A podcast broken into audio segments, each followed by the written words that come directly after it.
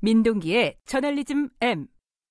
네, 한 주간의 뉴스 중에 어, 그 이면을 좀 들여다봐야 될 것들을 골라서 얘기를 나눠보는 시간입니다. 민동기의 저널리즘 M. 오늘은 어떤 주제를 갖고 오셨나요?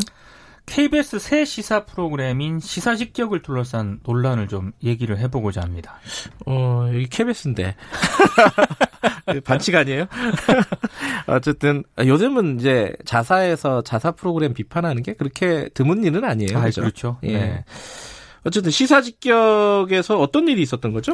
지난 25일 방송이 됐는데요. 네. 한일 관계 인식과 이해 2부작 2편입니다. 네. 한일 특파원의 대화라는 그런 형식으로 프로그램이 방송이 됐고요. 네. 일본 특파원을 지냈던 그 성우정 조선일보 부국장 겸 사회부장 그리고 음흠. 길윤형 한겨레 신문 국제뉴스팀 기자가 출연을 했고 네. 한국에서 특파원으로 일한 경력이 있는 구보타 산케이 신문 논설위원하고 네. 나가 나카노 아키라 아사히 신문 논설위원이 출연을 해서요. 네. 현재 한일 관계를 진단하는 그런 일종의 대화 음. 뭐 성격의 그런 프로그램이었습니다. 근데 언뜻 보면요 균형을 잘 맞춘 것 같아요. 조선일보 한겨레 그리고 일본은 아사히 산케이 이렇게 그렇죠. 맞춘 것 같은데 네.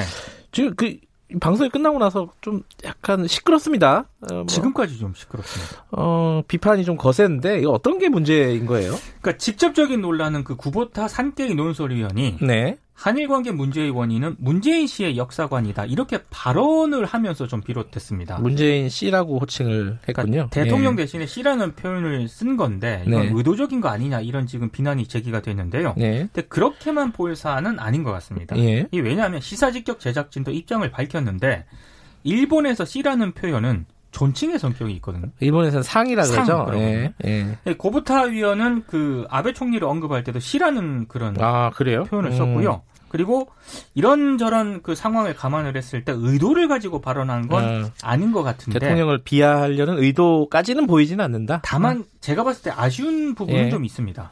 왜냐하면 프로그램을 한국 시청자들이 보는 거잖아요. 그렇죠. 근데 예. 일본에서 씨라는 표현이 존칭의 의미라 하더라도 예. 이런 부분을 잘 알지 못하는 한국 시청자들은 오해할 수 있는 그런 부분이 있고요. 음흠. 그렇다면 제작진이 최소한의 뭐 자막 고지라든가 음흠. 설명을 통해서 논란의 소지를 충분히 피할 수 있었을 텐데 이 자막에서 그대로 그냥 문재인 씨라고 내보냈거든요. 예. 이런 측면은 조금 아쉬운 그런 대목입니다. 이건 좀 아쉽다. 이 정도로 넘어갈 수 있을 것 같은데 또 다른 논란도 있었어요. 이게 정서적인 부분도 제가 봤을 때 논란이 좀 된 것 같은데요. 네. 제작진은 이제 뭐 특파원들과의 대화 속에서 한일 관계에 대한 인식과 이해의 지평을 넓히고자 했다. 음흠. 이제 프로그램 취지가 이렇다라는 입장을 밝혔는데 네. 이 시사 직격 그 프로그램을 보면은요.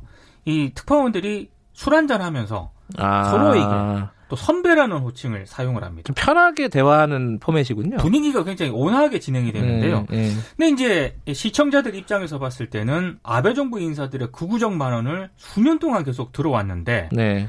구구 매체인 산케이 신문 같은 경우에는 특히 이제 이런 망언을 앞장서서 보도를 예, 했거든요. 예, 예. 근데 그런 매체 논설위원에게 한국의 언론인들이 선배라고 부르는 그런 장면들이 계속 나갑니다. 이거는 한국 시청자들이 굉장히 예. 받아들이기 어렵지 않았나 이런 생각이 좀 음, 들더라고요. 그러니까 포맷 자체가 이렇게 편하게 대하는 사석 같은 느낌을 주려고 했던 것 같은데 네. 그게 또 이런 부작용을 낳는군요. 그렇습니다. 그리고 또 하나가 아까 제가 말씀드렸는데 언뜻 보면은 패널 선정의 균형을 맞춘 것 같은데 또 문제가 있다는 지적이 있어요. 그러니까 한일 양국의 진보 보수 언론인들 4명을 섭외를 해서 현안을 짚는 게 이제 프로그램의 취지인데요. 예. 산케이 신문을 일본 보수 매체로 볼 수 있느냐? 이걸 두고 논란이 좀 어, 되고 있습니다. 보수 매체이긴 한데 어떤 부분이 문제인 거죠? 특히 이제 산케이 신문 같은 경우에는 예. 구구 매체라는 그런 평가를 받고 있거든요. 아. 일본 내에서도 아베와 자민당 홍보지라는 굉장히 극단적인 평가를 받고 있습니다. 음. KBS가 일본의 이런 극우 매체를 보수 언론이라는 자격까지 부여를 해가면서 한일 현안을 진단하는 공론회 장에 패널로 참가를 예. 시켰는데 이건 좀 문제가 있다라는 그런 비판이 계속 제기가 된 겁니다. 그러니까 보수라는 이름을 대표할 만한 쪽은 아니다, 산케이가. 오, 극우에 가깝다. 그러니까 극우에 가까운 그런 매체인데 네. KBS가 공식 패널로 섭외를 한 것 자체가 음, 일종의 음. 대표성하고 권위를 제작진은 의도는 하지 않았겠지만 네. 그런 결과를 가져오게 될 수 있다는 건데요. 예. 결국에는 일본 극우파들의 주장이 한국 내에서 과잉 대표되는 그런 문제를 초래할 수 있다는 겁니다. 그렇죠. 특히 산케이 같은 경우에는 일본 식민 지배가 정당했다. 예. 그리고 야스쿠니 신사 참배, 역사 왜곡 문제에 있어서도 굉장히 일본 구구파 이해를 대변해온 그런 매체인데 음, 왜 KBS가 굳이 이런 매체 소속의 논설위원을 공론회장으로 끌어냈을까? 음. 아마 시청자들의 비판은 여기에 집중이 되고 있는 것 같습니다. 말하자면 외국에서 어, 한국의 보수 정치를 대표한다고 하면서 우리 공화당을 섭외하는 이런 이런 상황인 거군요. 말하자면은. 그러니까 쉽게 말씀을 드리면 예. 일베를 아 그렇죠, 그렇죠. 그 공식 패널 가운데 한 명으로 어. 섭외를 한 것과 비슷하게 받아들이는 한국의 것 약간. 보수적인 네티즌의 대표로 네. 일, 일배를 섭외하는 뭐 네. 이런 상황이 돼버린 거군요. 이거 뭐 어, 제작, 제작진이 의도하지 않았어도 이 부분은 좀 문제가 될 수 있겠어요. 그래서 지금 뭐 제작진이 사과는 했습니다. 아 그래요? 애초 그 프로그램이 기획 의도와 다르게 논란을 일으키고 시청자 여러분들께 불쾌감을 드린 부분에 대해서는 거듭 송구하다는 그런 입장을 밝혔는데요. 네. 이 논란이 된 제기된 부분에 대해서 깊이 성찰하고 앞으로 한일 관계에 대한 문제를 더 책임감을 갖고 프로그램을 제작하도록 하겠다. 이런 취지의 입장문을 밝혔습니다. 네. 어쨌든 일단락은 되긴 됐는데 어 이게 말씀하신 대로 뭔가를 대표하는 누군가를 섭외할 때 고려를 여러 가지를 해야 됩니다. 그죠? 방송을 제작하는 분들은 네. 예, 아마 그런 부분에 대해서 조금 더 고민이 좀 필요하지 않나 이런 생각이 좀 듭니다. 알겠습니다. 한 주일 동안 고생하셨습니다. 고맙습니다.